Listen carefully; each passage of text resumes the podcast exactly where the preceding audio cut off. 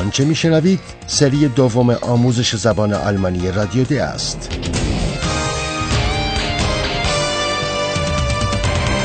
محصول مشترک از انستیتو گوته و رادیو دوچوله برنامه از هرات میزه.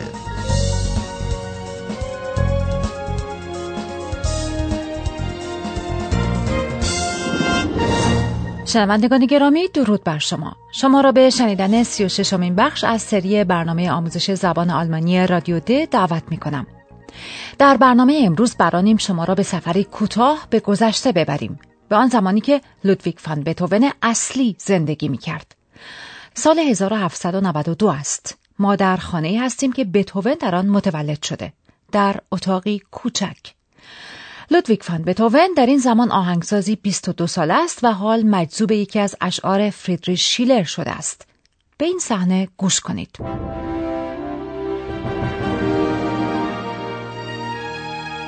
Hallo, liebe Hörerinnen und Hörer. Willkommen bei Radio D. Radio D. Das Hörspiel. توجه کنید بتهوون مایل به انجام چه کاری است؟ An die Freude. An die Freude. Freude schöner Götterfunken. Freude. Hm. Freude schöner Götterfunken. Hm. Tochter aus Elysium, Tochter aus Elysium.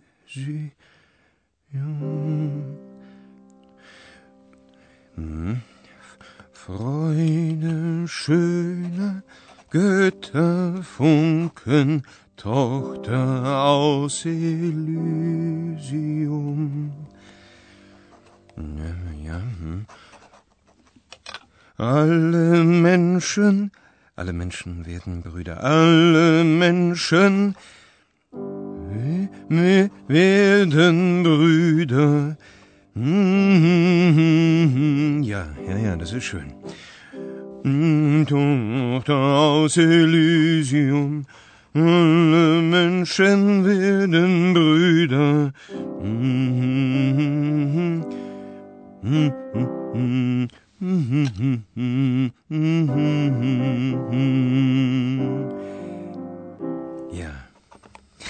Das ist schön.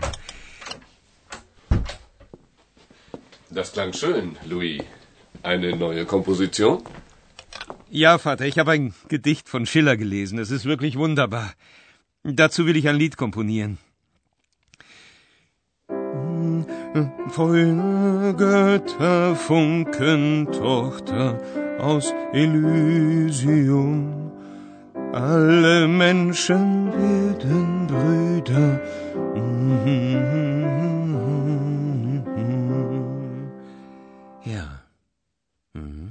بتوون روی یک آهنگ جدید کار می کند. پدر بتوون که پسرش را لویی می نامد، نوای آهنگ پسرش را می شنود. آشکارا پدر ملودی این آهنگ را هنوز نمی شناسد و از این رو می پرسد که آیا این آهنگ جدیدی است؟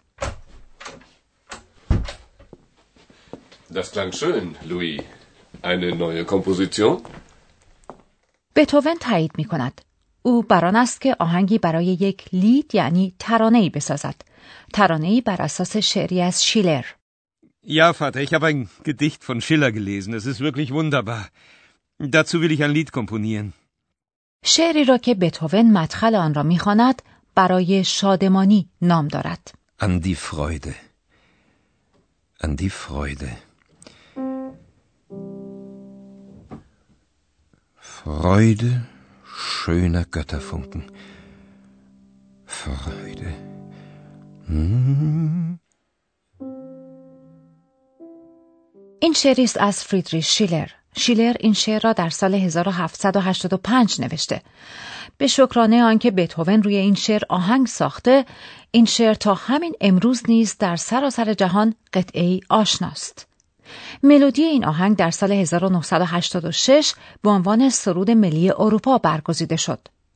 و چه کسی می‌داند شاید این بند از این شعر که در آن از برادری همه انسانها سخن می رود همچون تصوری آرمانی امروز نیز از اعتبار برخوردار باشد Alle Menschen werden Brüder. اما سی سال طول می کشد تا ساختن آهنگ برای این شعر شکل نهایی موسیقیایی خود را در بخش پایانی سمفونی نهم بتوون بیابد. ولی پیش از آن بتوون متوجه موضوعی می شود که بویژه برای یک نوازنده و آهنگساز موضوعی وحشتناک است. و اینکه این موضوع چیست را شما در صحنه بعد متوجه خواهید شد. این صحنه به ده سال بعد یعنی سال 1802 برمیگردد. بتوون در روستایی در نزدیکی وین به سر می‌برد جایی که شاگردی برای ملاقات او میآید. به آهنگ توجه کنید و به کلماتی که این مرد جوان می‌گوید و همچنین به واکنش بتوون. Lieber Franz.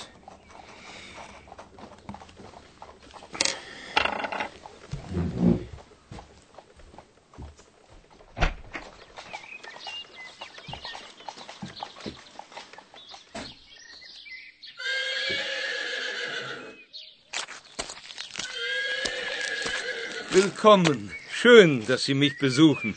Guten Tag, Herr Beethoven. Wie geht es Ihnen? Oh, kommen Sie.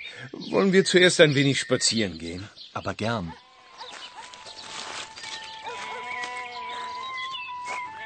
Spielt er nicht wunderbar? Er spielt doch wunderbar. Meinen Sie nicht auch? Beethoven sagt nichts. Ob ihm die Musik nicht gefällt? Oder kann es sein, dass er die Musik gar nicht hört? In Wien. Ja, in Wien, da hat mir doch jemand mal gesagt, dass Beethoven in letzter Zeit sehr schlecht hört. Ach, schade. Jetzt höre ich nichts mehr. Kommen Sie, gehen wir nach Hause. در حالی که در طبیعت مشغول قدم زدن بودند نوای فلوت شبانی به گوش می رسد. مرد جوان این نوای زیبا را تحسین می کند. Spielt er nicht wunderbar? حالان که بتوون معلم بلند مرتبه او از خود هیچ واکنشی نشان نمی دهد. از این رو مرد جوان با تردید بار دیگر پرسش خود را تکرار می کند. Er spielt doch wunderbar. Meinen Sie nicht auch? و از آنجا که بتوون باز هم واکنشی از خود نشان نمی دهد این مرد جوان با صدای آهسته می‌پرسد که آیا بتوون از آهنگ خوشش نمی آید یا اینکه او اصلا نمی تواند این موسیقی را بشنود این مرد تازه به یاد می آورد که کسی در وین به او گفته است که گوش بتوون این اواخر سنگین شده و او خیلی بد می شنود. In Wien. Ja, in Wien, da hat mir doch jemand mal gesagt, dass Beethoven in letzter Zeit sehr schlecht hört. و حال ما فهمیدیم که خاطره های متأخر این مرد جوان دلیلی وحشتناک بر صحت شایعی است که شنیده بودیم. آموزگار او یعنی بتهوون که در آن زمان نیز فردی سرشناس و معروف است رفته رفته شنوایی خود را از دست می دهد. این مرد جوان از سر همدردی به بتهوون اطمینان می دهد که هیچ صدایی نمی شنود حالان که او نوای فلوت شبان را کماکان می شنید است. Ach, schade. Jetzt höre ich nichts mehr. و در این لحظه است که بتوون با لحنی پرخاشگرانه واکنش نشان می دهد. او مایل است که به خانه بازگردد. Kommen Sie, gehen wir nach Hause. شاید شما از خودتان می‌پرسید بتوون در آن هنگام و پس از بروز این بیماری تدریجی بیماری که هر دم شدیدتر می شود چه حال و روزی داشته؟ این بیماری باعث آن می شود که بتوون هشت سال پیش از مرگ خیش کاملا شنوایی خود را از دست بدهد. بتوون در همان سال نامه‌ای به برادران خود می نویسد. این نامه همان وصیت‌نامه اوست. وصیت‌نامه‌ای که هیچگاه ارسال نمی شود. در این نامه او از خفت و خاری ناشی از ماجرای نوای فلوت آن شبان می‌گوید و بتوون در این نامه تلاش می کند که رفتار خود را که برخی به خطا رفتاری خسمانه دانستند توضیح دهد. تنها به چند جمله از این وصیت‌نامه معروف گوش دهیم. به کلمه کلیدی توجه کنید که به گمان بتوون دیگران برای ارزیابی خود از او به کار می‌برند. این کلمه کلیدی مترادف کلمه menschenfeindlich, yani düşmanı mardum ist. O ihr Menschen, ihr haltet mich für misanthropisch. Ihr tut mir Unrecht. Ich bin nicht menschenfeindlich. Ich, mit lebhaftem Temperament geboren, musste einsam leben.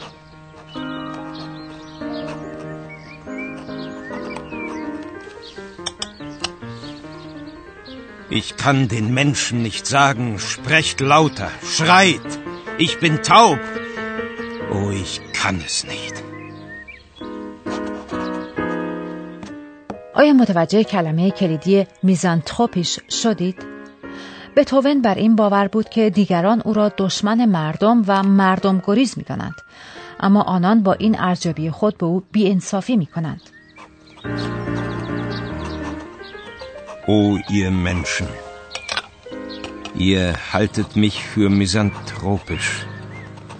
Ihr tut mir Unrecht. Ich bin nicht menschenfeindlich.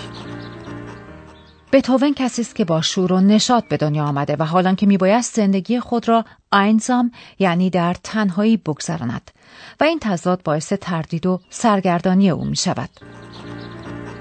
Ich, mit lebhaftem Temperament geboren, musste einsam leben. برای ما شاید خیلی دشوار قابل تصور باشد که بتوون موضوع بیماری پیشرونده ناشنوایی خود را تنها برای دو دوستش بازگو کرده است. این آهنگساز برجسته نمی توانسته از دیگران خواهش کند که بلندتر سخن بگویند یا اینکه فریاد بکشند چون او تاوب یعنی کر است. Ich kann den Menschen nicht sagen, sprecht lauter, schreit, ich bin taub. Oh, ich kann es nicht. بنابر درخواست خود بتوون پزشک معالجش میبایست تنها پس از مرگ او درباره بیماریش بنویسد و این نامه را منتشر کند باور نکردنی است اما حقیقت دارد موزیک متن صحنه را که میشنوید قطعه است که بتوون در این سال بحرانی ساخته و قطعات بسیار دیگری نیز میبایست پس از آن ساخته شوند اما حال زمان آن فرا رسیده که به سخنان پروفسورمان گوش دهیم Und nun kommt unser Professor. Radio D. Gespräch über Sprache. بله شنوندگان گرامی حال زمان آن رسیده است که من توضیحاتی پیرامون ساختار جملات پیرو به شما بدهم. منظور شما آن دسته از جملات پیرو است که با داس شروع می شوند. به عنوان نمونه همین جمله که شما بیان کردید.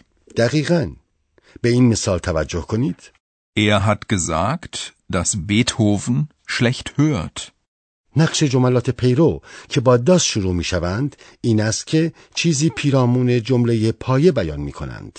Er hat gesagt, dass Beethoven schlecht hört. Beethoven hört schlecht. و همچون همه جملات پیرو فعل در آخر جمله می آید. Kann es sein, dass er die Musik nicht hört? بله البته این دسته از جملات پیرو که با حرف ربط دس ساخته می شوند بعد از افعالی نظیر زاگن، هرن، ویسن یا جملاتی می آیند که با اس ایست و یک صفت شروع می شوند که در این حالت می توان از جمله پایه اس ایست صرف نظر کرد. Es ist schön, dass Sie mich besuchen. Willkommen. Schön, dass Sie mich besuchen.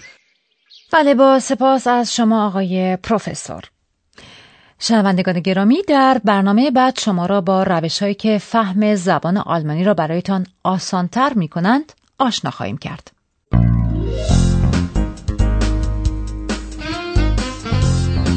Bis zum nächsten Mal, liebe Hörerinnen und Hörer.